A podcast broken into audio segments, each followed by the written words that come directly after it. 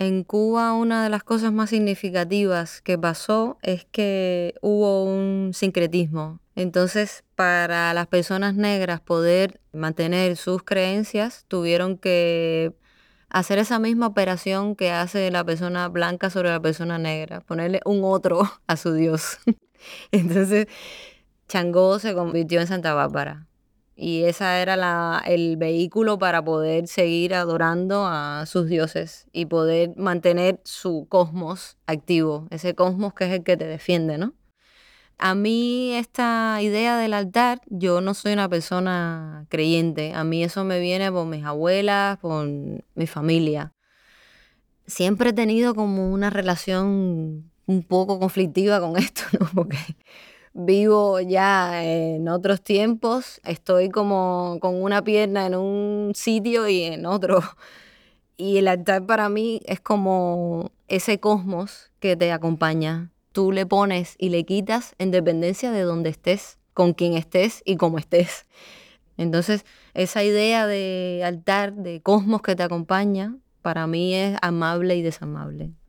Cuando yo estaba allá, de cierta manera no tenía esta necesidad porque yo sabía que ahí estaban esas entidades a las que yo podía acudir a través de la figura de mi abuela, de mi madre o de quien sea me siento mal, tengo que resolver este problema. Pero aquí no los tenía. Aquí yo tengo que componerme la vida de alguna manera. Y entonces, bueno, pues este es como el vehículo, ¿no? de comunicación con las entidades.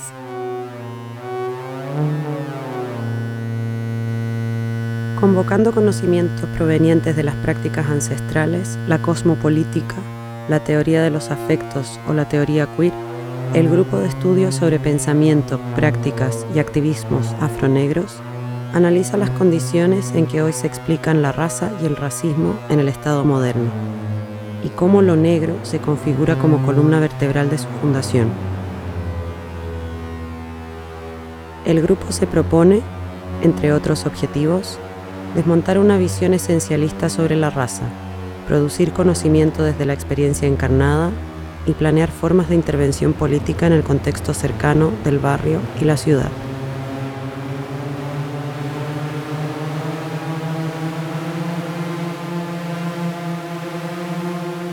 Tomando como punto de partida el trabajo del grupo, la presente miniserie se despliega en tres capítulos para explorar ideas sobre anticolonialidad y antirracismo desde la afrodescendencia.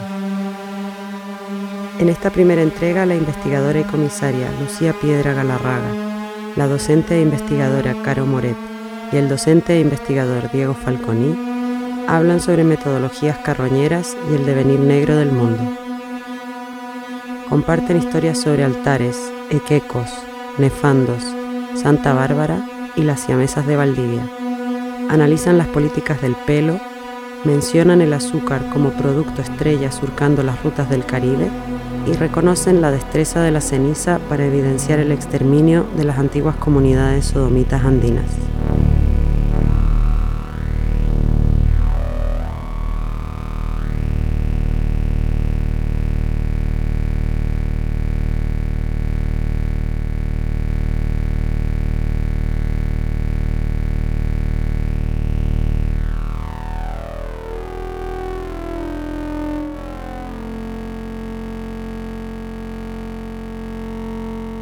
Lo dulce y lo repugnante, el complejo esclavista atlántico sosteniendo la modernidad.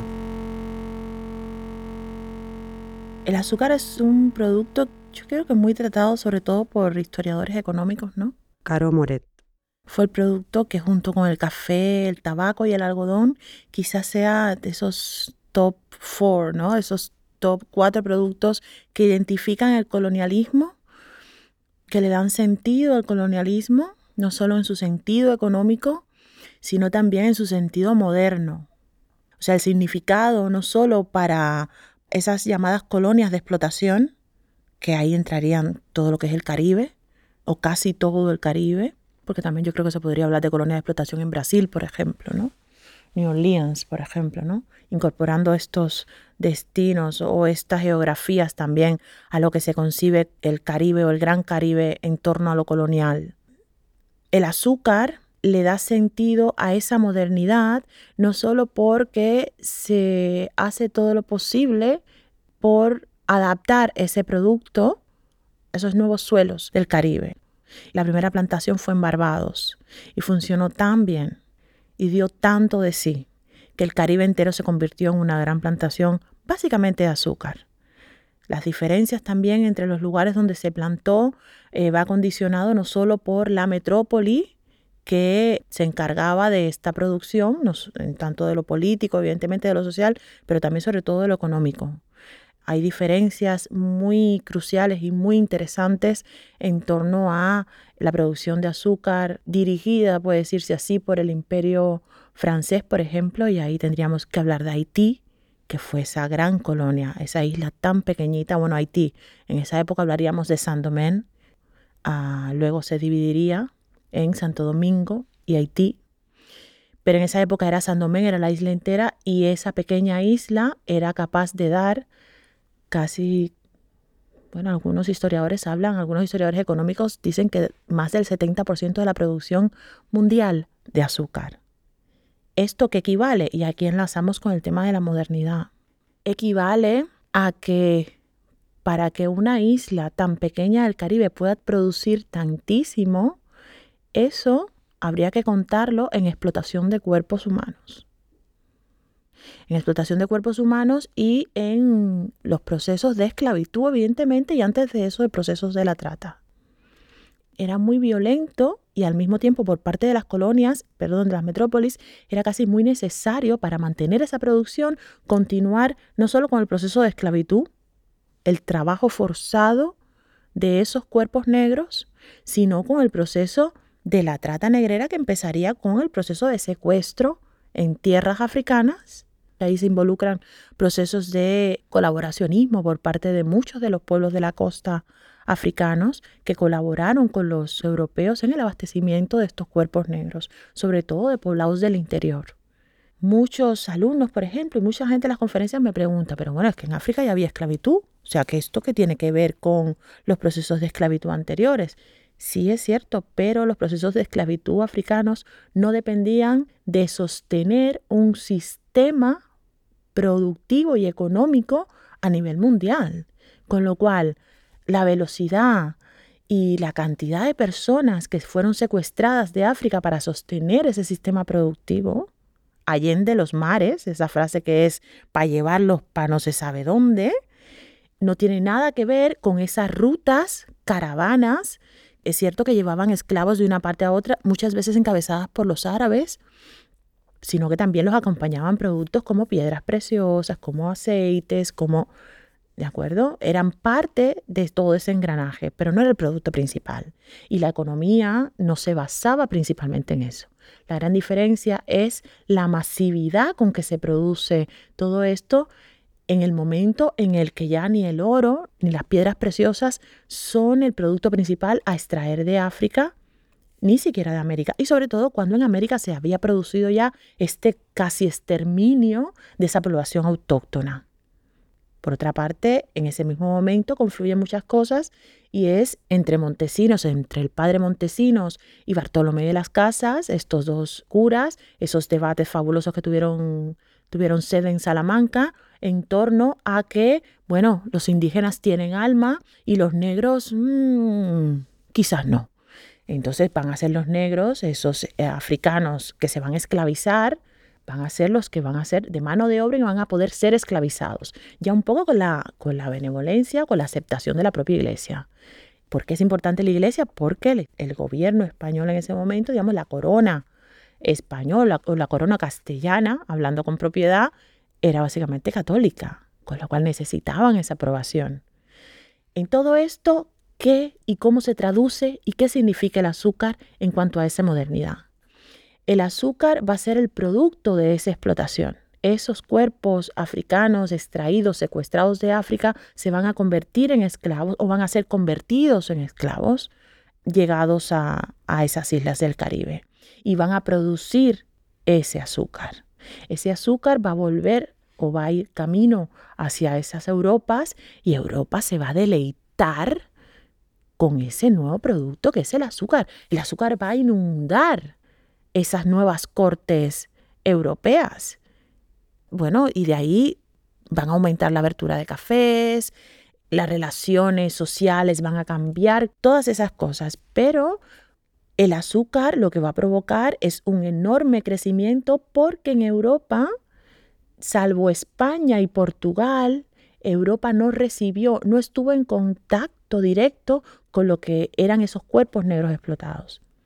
Portugal tuvo personas africanas conviviendo de la misma manera que la tuvo España, especialmente en el sur. No solo en tanto cuerpos esclavizados, sino también que hubo una permanencia y una descendencia de esos cuerpos negros en la metrópoli. Eso es casi extraordinario en torno a España y a, Portugal. Pero el resto de Europa, el resto de cortes europeas, tuvo presencia ocasional.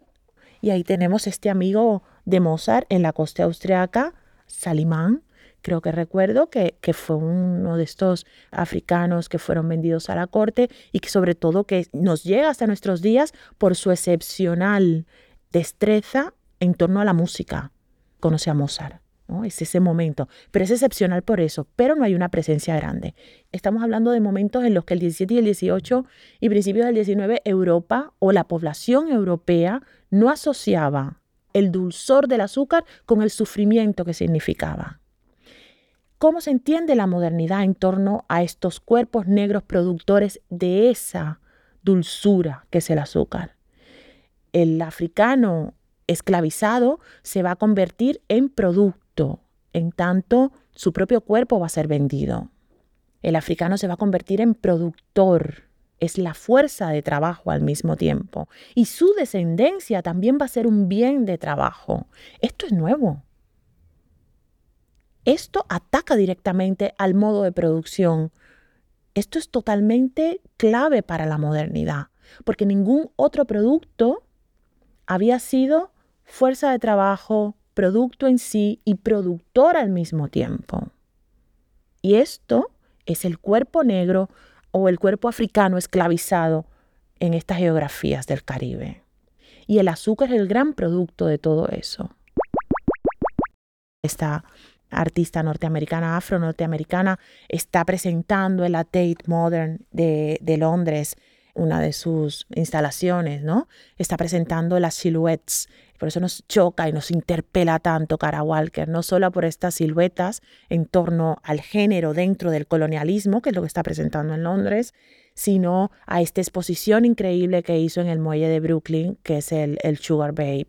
¿no? Esta esfinge, toma el, cuerpo de la esfinge de Egipto con esta cara de mami que nos revela o nos trae de vuelta a la mami de lo que el viento se llevó, porque esa es la cara casi del arquetipo, porque la cuestión es que todas estas imágenes o sea, y ahora que se levante Yumi y diga algo, ¿no? Pero todas estas imágenes se han convertido en arquetipo del colonialismo. Y esa imagen de la mami de lo que el viento se llevó es un arquetipo no solo de la maternidad, sino también de los cuidados en torno a la mujer afrodescendiente. Y eso es lo que hace Cara Walker. Cara Walker toma ese, ese cuerpo de finge egipcio, que al fin y al cabo es Kemet, es Kemet o Kemit, son los hijos de Kem, que es el origen de, de la cultura negra en Egipto. O sea, cuando Sheikh Anta Diop dice que Egipto es el origen de lo negro y de todos los negros, es lo que dice en su tesis doctoral y es, y es, muy, es muy llamativo porque Sheikh Anta Diop era un físico que hace su tesis doctoral sobre historias sobre Egipto, ¿no? Él intenta demostrar que ese origen de la cultura negra está en Egipto. Entonces, lo que explica es ese, con lo cual lo que hace Cara Walker es recuperar este cuerpo de antaño o del ancestro primordial, al fin y al cabo, ponerle la cabeza de ese arquetipo moderno, de esos cuidados que vienen de la mano de la mujer negra, digamos que este mundo moderno que conocemos hoy, este mundo en lo que lo que manda es lo occidental, ha sido criado, amamantado por esa mujer negra de Cara Walker. Entonces yo creo que es la esencia. Y ya cuando Cara Walker lo hace en azúcar, quiero decir que toda esta instalación de tamaño gigantesco toma todo el sentido del mundo a estar localizada, a estar planteada en un muelle donde eran descargadas esas azúcar, bueno, el azúcar y el algodón y todos estos productos que hablamos antes que iban a ir para Europa. Ella hace su instalación allí y coloca este cuerpo gigantesco ancestral hecho en azúcar para Masinri y además rodeado de cuáles son los, en realidad, los productos. O sea, hemos hablado de los productos para Occidente, ¿no? De las riquezas para Occidente. Pero ¿cuáles fueron los productos para los propios africanos o los afrodescendientes en, pues, los niños? Al fin y al cabo, Carawal que se refiere más a esas violencias en torno a la sexualidad, en torno al género que se produjeron en este entorno de esclavitud ella rodea a ese esfinge con cara de mami, la rodea de esos, de esos hijos hecho en melaza, entendiendo la melaza como el caramelo. Ese azúcar requemada, pues ella moldea estos niños, que son los hijos de esa ancestralidad violada, en caramelo. Eso es el azúcar esa cosa agridulce, esa cosa que cuando entras, aquellos que no han entrado nunca, por ejemplo, a un central azucarero, que es el lugar donde se llega a la caña y sale transformada en azúcar, ese olor tan dulce que al principio es como casi embriagador, acaba volviéndose amargo, ¿no? Esa mezcla de dulce con sudor, ¿no? Que llega a repugnar, es eso. Es eso. Lo que pasa es que a Europa nunca llegaron estos olores de repugnancia, evidentemente. Eso ya se quedó para los barracones y los ensala de esclavos. Políticas del pelo y el fluido del devenir negro del mundo. La cuestión de la representación, ¿no? Lucía Piedra Galarraga. Un proyecto que estoy haciendo con, con Ingrid Blanco es un trabajo sobre las políticas del pelo. Más allá del estereotipo, sí se ve que es como un signo de identidad muy potente y muy importante y que históricamente también ha significado cosas diferentes, ¿no? En función de la época o de un movimiento musical, artístico, lo que sea. Lo que nos ha interesado de esta cuestión es la lectura que podemos hacer de esto como esta otra manera de racismo visceral que hay cuando se ataca las formas de vida, las formas de estar, de disfrutar, de ser, de aparecer. Eso es otra de las cosas que habla Membe en el texto de él. él. ubica como dos tipos de racismo, ¿no? El racismo que mide eh, fisionómicamente la cabeza del negro a ver qué características deriva de eso, y este otro racismo que ataca más la forma de, ver la vida y de entender la vida y de disfrutarla. Por otra parte, otra cosa que es interesante de esta cuestión del pelo es como esto también habla de, cierta política, ¿no? Y de cómo se codifica un lenguaje a través de este imaginario, ¿no? Sobre el, sobre el pelo.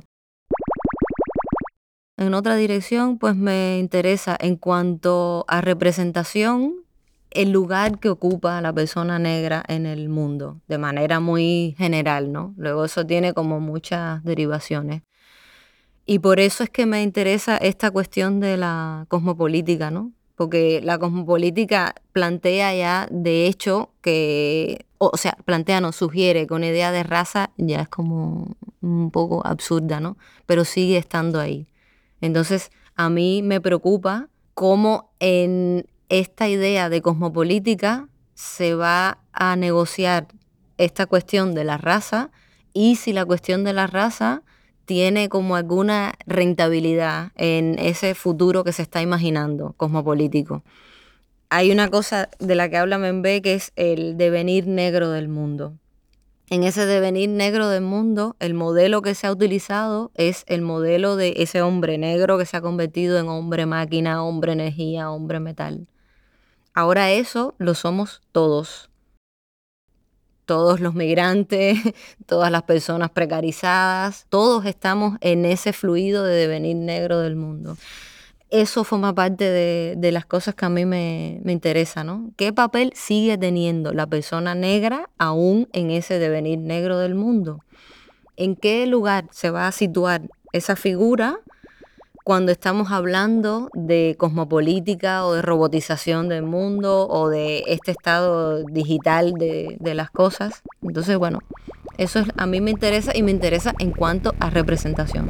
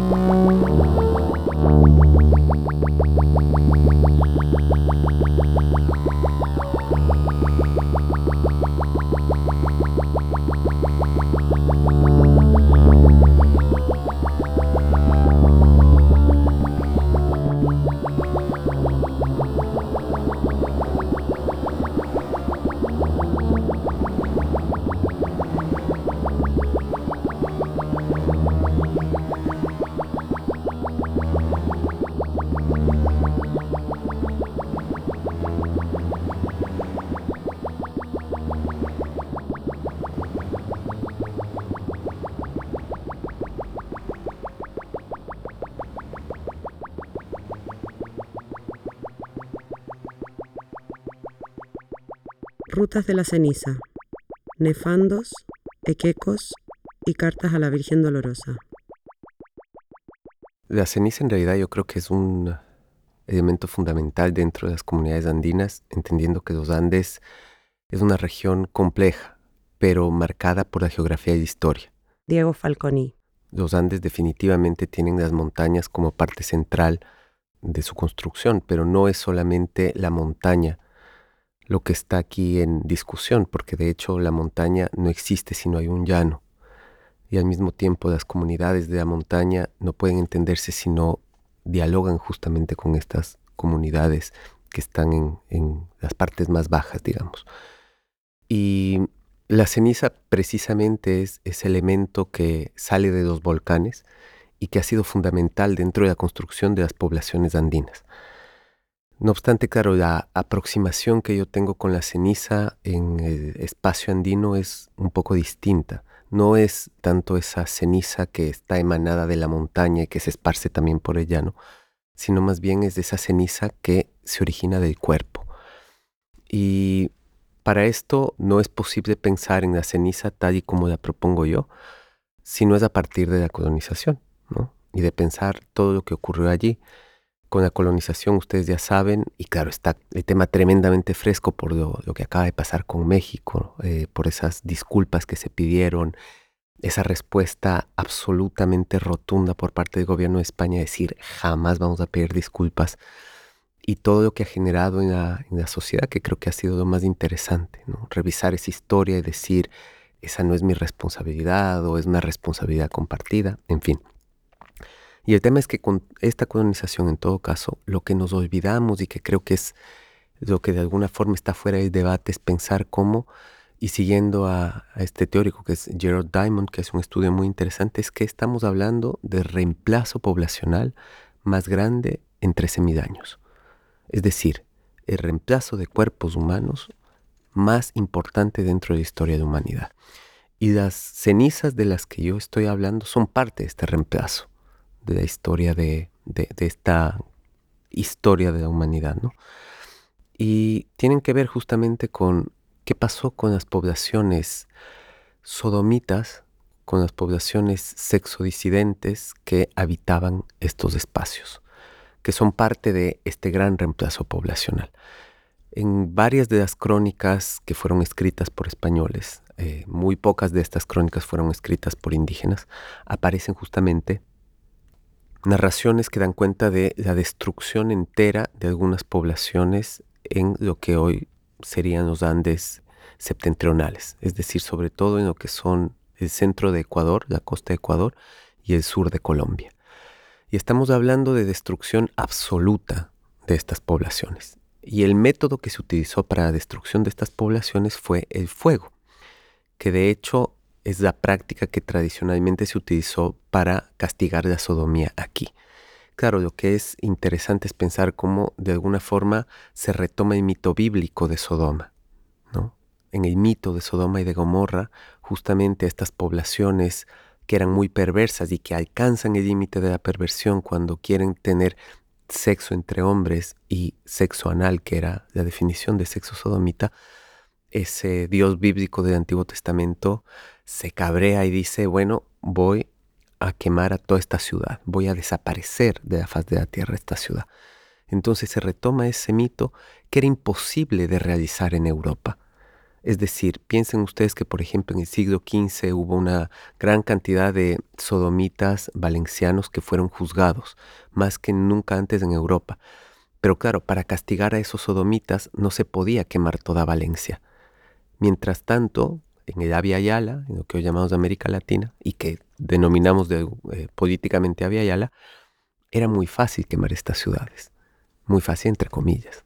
Sería también negar la resistencia, pero lo que quiero decir es que ese mito bíblico se hace posible y se expresa en las crónicas de Indias. En la investigación que yo realicé, sobre todo en, en el siglo XX, yo decía, ¿qué pasó con las poblaciones o con las escrituras gays, lesbianas, de lo que hoy llamamos trans, no existían en la zona andina o estaban empezando a aparecer. Y justamente lo que mi, mi indagación, mi pregunta era, ¿cómo puede ser que una serie de poblaciones que antes de la llegada de los españoles, es decir, que en el pasado prehispánico, tuvieron una serie de personas que tenían formas diversas de performar su cuerpo, que tenían formas distintas también de tener sexo, distinta al heterosexual, ¿cómo puede ser que se hayan eliminado? Entonces, de alguna forma, la ceniza es eso, es ese recuerdo de un cuerpo que ya no existe y que ha tardado mucho tiempo en reensamblarse. ¿no? Piensen, por ejemplo, en eh, Evo Morales, esas declaraciones muy desafortunadas que tuvo hace, hace varios años, además cuando Evo Morales estaba en la cúspide de la popularidad en Tiquipaya, que fue la conferencia de la tierra, que además era una propuesta indígena para repensar lo que estaba pasando en términos ecológicos internacionalmente, él dice que las hormonas que son inyectadas en los pollos por parte de las potencias europeas son las que causan la calvicie y la homosexualidad. Entonces esto claro nos hace pensar en cómo incluso dentro de las propias comunidades indígenas ha habido esta extirpación de la sodomía y cómo de alguna forma en este complejo territorio que es los Andes, de montaña, de llano, de selva, y que al mismo tiempo en el que coexisten una serie de comunidades y nacionalidades indígenas y afro y mestizas y blancas, cómo en este explosivo espacio esa ceniza reaparece. Porque la otra cosa es, si en las crónicas de Indias está relatado este capítulo de destrucción, este capítulo de genocidio en realidad, que por otro lado no nos enseñan jamás en la escuela, ¿no? Es decir, nos puede enseñar del genocidio nativo por parte de los conquistadores, pero jamás nos dan estas, estas matizaciones. Por ejemplo, en este caso que hubo una orientación de género clarísima al momento de plantear el genocidio de algunos pueblos. Entonces, claro, la pregunta es cómo, a pesar de que ya no existen esos cuerpos y que tampoco nos quedan muchos archivos, cómo de alguna forma la historia que ya se nos cuenta dentro de estas crónicas respecto al exterminio indígena sodomita, de alguna forma también es parte de historia. Esa ausencia, de alguna forma, se vuelve también hiperpresencia. Me parece que es justamente este valor inquietante que tiene ese remanente del cuerpo y que sirve para pensar justamente en todas estas posibilidades que tiene la ceniza como símbolo de eso que ya no está y símbolo de esa ausencia que en este caso tiene también un deseo sexual y una corporalidad distinta. Claro, la, metáfora de la ceniza sirve también para pensar cómo se puede formar un bolo, como de alguna forma mezclándolo con agua, incluso con sangre, que es de hecho como se construyeron algunas de las edificaciones en la colonia, se utilizaba la sangre de, de becerro, por ejemplo, para edificar construcciones que teóricamente servían como tecnología antisísmica. De alguna forma creo que se puede tomar todos estos materiales para construir algo más, ¿no? De hecho, aquí quizás sería interesante seguir la propuesta que, que tenía eh, Jack Halberstam, tenía una propuesta muy interesante en su libro Female Masculinities, donde decía un cuerpo tan extraño como el mío, un cuerpo que tiene tan poca cabida dentro de los estudios feministas, dentro de los estudios críticos, ¿qué tiene que hacer? Y cómo tengo que abordar desde una perspectiva que no puede dejar de ser subjetiva la realidad. Y claro, Jack Halberstam comenta que utiliza una metodología carroñera. Y la metodología carroñera consiste de alguna forma en ir picoteando esos despojos que quedan de las otras teorías para formar una nueva teoría. Entonces, un poco pensando en esto y pensando por otro lado en, eh, en cómo la propia cosmología andina de alguna forma siempre ha, tenido esta idea del aprovechamiento, de reciclaje continuo. Creo que es, posible transformar esa ceniza en algo más, sabiendo que siempre que se hace una transformación se pueden cometer algunas trampas de las que hay que tener cuidado, más aún cuando encarnamos el saber. En mi caso, por ejemplo, que soy una persona mestiza, que ha tenido una serie de privilegios y que tiene la escritura, por ejemplo, como forma de aproximación al conocimiento, no puedo dejar de desconocer que mi transformación de la ceniza, por ejemplo, es utilitaria respecto a ciertas subjetividades nativas. Entonces hay que tener mucho cuidado también en esta propuesta de tratar de ensamblar algo que ya no existe. De hecho, García Márquez en el discurso del premio Nobel, cuando lo recibía, decía que sus novelas en realidad, o el germen de sus novelas ya estaba presente en las crónicas. Entonces, claro, creo que esa reconstrucción que se puede hacer, por ejemplo, la que hizo García Márquez, que fue una venta exótica de América Latina, es algo de lo que hay que tener mucha prevención. Y en mi caso existe esa prevención. Sin embargo, a pesar de esa prevención, creo que inevitablemente cuando se enfrentan sistemas culturales, como por ejemplo el de la oralidad y la escritura, que todavía continúan separando radicalmente lo que es el mundo indígena de lo que es el mundo mestizo y occidental en general, creo que hay mucha peligrosidad al momento de aproximarnos. Entonces, claro, yo soy consciente de esa peligrosidad y creo que esas transformaciones de la ceniza en barro para construir algo más tienen que ser muy cautas, muy conscientes del privilegio, muy conscientes del contexto histórico y mm, que intenten de alguna forma, en realidad, plantear subjetividades que sepan poner en tensión determinadas identidades. Por ejemplo, como les comentaba con el caso de Evo Morales, lógicamente que una persona indígena además, que es un líder político de, su país, cuando dice esto tiene que ser interpelado. Me parece que interpelarlo además desde una perspectiva histórica en la cual, por ejemplo, se afirma que una serie de personas aymaras históricamente han sido eh, consideradas como personas intermedias trans y que además de eso, personas hoy en día dentro de las comunidades aymaras están interpelando esos propios discursos, de alguna forma también me parece que es transformar la ceniza en algo más. Y creo que en este caso, por ejemplo, hay que, hay que hacerlo. Pero hay otros casos en los que puede ser más dedicado y más peligroso. Y en cuanto a la metodología, es decir, a cómo intentar ensamblar desde el borramiento, creo que esta interdisciplinariedad de la cual se habla mucho en, nuestra época contemporánea no tiene mucho sentido si es que no se realiza a partir de, una conciencia crítica, de un aparataje crítico. Y por ejemplo, dentro de del imaginario de las poblaciones andinas hay una figura muy importante que es la, Venus de Valdivia, que es básicamente una figura que tradicionalmente representó la fertilidad y que estaba presente en las costas septentrionales. Y esto yo me acuerdo cuando era niño. Nosotros aprendíamos sobre estas figuras y lo que representaban. Y había una serie de colecciones que eran las siamesas de Valdivia que eran una serie de figuritas de mujeres que estaban muy cerca la una de la otra. Algunos arqueólogos las interpretaron como si fuesen eh, gemelas, otras como si fuesen siamesas, porque a veces estaban tan juntas que eran un solo cuerpo. De hecho, yo crecí con, esa, con ese imaginario, además con el imaginario de la mujer, la fertilidad que complementaba al hombre, etcétera, etcétera. Pero antropólogos y antropólogas eh, feministas justamente empiezan a hacer una lectura distinta y empiezan a darse cuenta, por ejemplo, que estas figuritas no estaban juntas en contextos tradicionales, sino que en realidad todo lo que acompañaba estas figuritas tradicionalmente era un contexto familiar. Es decir, que desde el trabajo arqueológico no eran siamesas, no eran hermanas, más bien parecía que eran pareja, porque estaban dentro de contextos familiares que denotaban justamente una vida conyugal.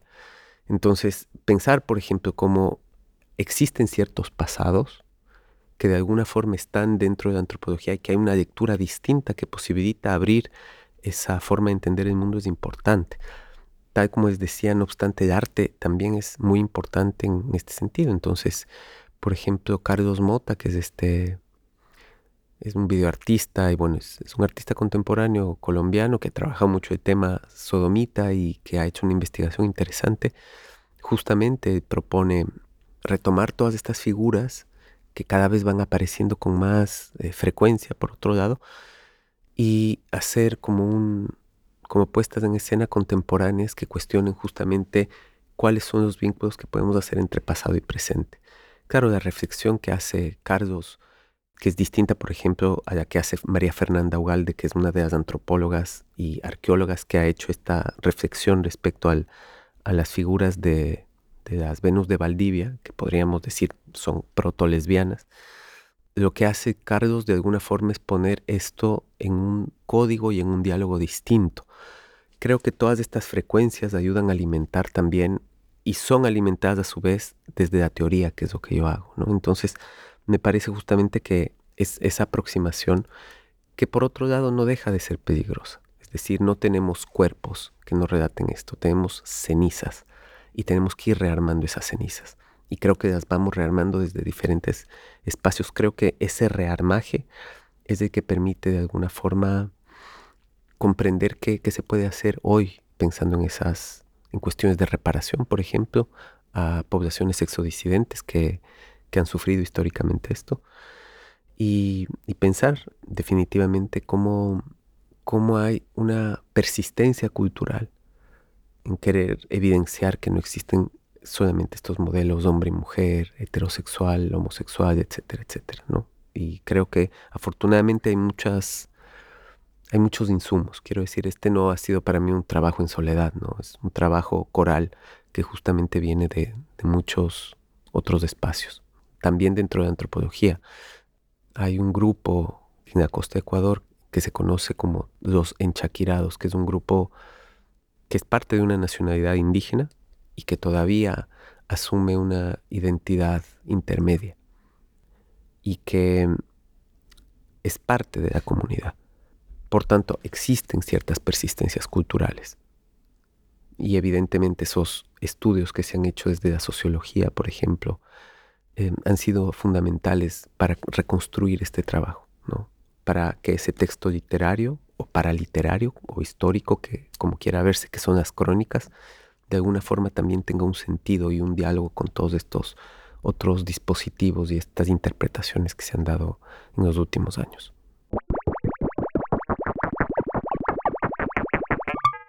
Yo creo que parte, digamos, de, esta reflexión de la disidencia sexual o de colonial o andino ha jugado con la ceniza. Este artista que les comentaba, Carlos Mota, por ejemplo, cuando hace el video, que en realidad son tres videos eh, que tiene el título de Nefando, porque además, un pequeño paréntesis, la palabra nefando reemplaza a la palabra sodomita durante algún tiempo. La palabra nefando, que es lo contrario de inefable en verdad, que tiene que, ver con lo absolutamente abyecto, con aquello que no quieres ni nombrar. Siempre que yo hablo de nefando pongo el ejemplo de Harry Potter y de Voldemort, ¿no? Voldemort es este personaje que nunca se dice su nombre, no se dice nombre Voldemort, se dice el oscuro, el perverso, porque solo nombrar la palabra Voldemort podría invocar a, esa persona, ¿no? Y en Nefando era igual, reemplaza la palabra sodomita que era tan terrible, era un pecado tan espantoso, que era mejor decir, es un pecado nefando. Entonces esa palabra nefando también titula el trabajo de, Carlos Mota, que hace una recomposición o trata de encontrar en ciertas poblaciones indígenas sexodisidentes, intenta encontrar ese, esas cenizas de las que hablaban los, los conquistadores y finalmente se da cuenta que no puede encontrar como decía García Márquez de modo muy fantasioso, un puente directo. Lo que encontramos son cenizas justamente. Y en mi caso particular, cuando yo presenté un libro que se llama De la ceniza del texto, y lo presenté en, Quito, gracias a una colega que viene de, de, los estudios teatrales, que se llama Gabriela Ponce, hicimos una, una suerte de performance, pero que en realidad era más bien un teatro de objetos. Entonces Gabriela me dijo, tienes que indagar en, el baúl de los recuerdos de tu casa materna y encontrar ciertos objetos que te deben a contar una historia. Entonces, claro, yo me comprometí en esa labor empecé a buscar cosas que de alguna forma me permitían entender a ceniza. Y encontré dos cosas que fueron tremendas para mí de nuevo aquí, perdónenme, vuelvo al autobiográfico, que es que encontré una carta, que es una carta que se escribe, por lo menos se escribía en el colegio en el que yo estaba, a una virgen, porque era un colegio católico. Era un colegio tan católico que tenía devoción para esta virgen que era la Virgen Dolorosa. Y resulta que esta virgen, que es una madre, iba a tomar la maternidad de, en este caso mía, durante seis años Y en una ceremonia, mi madre, que es una cosa esquizofrénica, renuncia a su maternidad y se la cede a la Virgen. Y en esa ceremonia yo tenía que escribir una carta, contando de mis miedos y tal. Y encontré esa carta. Pero claro, luego me di cuenta de una cosa, eh, algo que yo ya sabía pero que me había olvidado, que es que esa carta no fue la carta original. La carta original fue otra, donde yo justamente le pedía a la Virgen, decía, Virgencita, por favor, no quiero ser bisexual. Y dije, no, esta carta la puede encontrar alguien y la tengo que quemar. Y quemé esa carta. Eh, seguramente porque parece que cuando quemas algo desaparece. Es decir, la evidencia se borra más. Y luego encontré otra cosa, que es un equeco. No sé si saben qué es un equeco. Es una figurita andina que también se llama San Pedro y San Pablo, que es un hombre gordo que tiene bigote y que está cargado de un montón de cosas. Es una figurita del tamaño de una botella, digamos, que tiene bolsas de arroz, que tiene plátanos, todo en, pequeñito, es un muñequito, y que tiene además un orificio en la boca. Yo tengo hasta ahora un equeco, y ese equeco tiene poderes mágicos. Entonces a de queco tú le tienes que dar de comer, tú le tienes que dar de fumar, tú le tienes que dar de beber para que te cumpla deseos. Y esos pequeños deseos tú los tienes que escribir en papelitos que luego envuelves y los metes en la boca de queco. Entonces luego esos, esos deseos se van mezclando con la comida, con el alcohol y tal. Y ha sido parte de las comunidades indígenas y mestizas de la zona andina. Y encontré el viejo equeco de la casa, que es el que tengo yo ahora en mi casa aquí en Barcelona. Y ese queco también tenía deseos fallidos, es decir, yo escribí deseos pequeñitos, más bien dicho, escribí varios de mis deseos en papeles pequeñitos y los metí en la boca de Aqueco. Y uno de esos deseos era no ser bisexual. Y de nuevo, cuando estaba metiendo el deseo, dije, no, esto lo puede encontrar alguien. Entonces quemé el deseo en la boca de Aqueco que no se me cumplió obviamente, porque no seguí el, el ritual correspondiente. Y de alguna forma en esta performance aparecían todas estas cenizas, porque yo creo que las cenizas también tienen que ver con, con esos procesos personales que, que las personas hemos vivido. Creo que también hay, hay cenizas mías que están en, en, el texto y en todo lo que hago, que es parte de, de la subjetividad altares, azúcar y cenizas, antirracismo y resistencia anticolonial desde la afrodescendencia.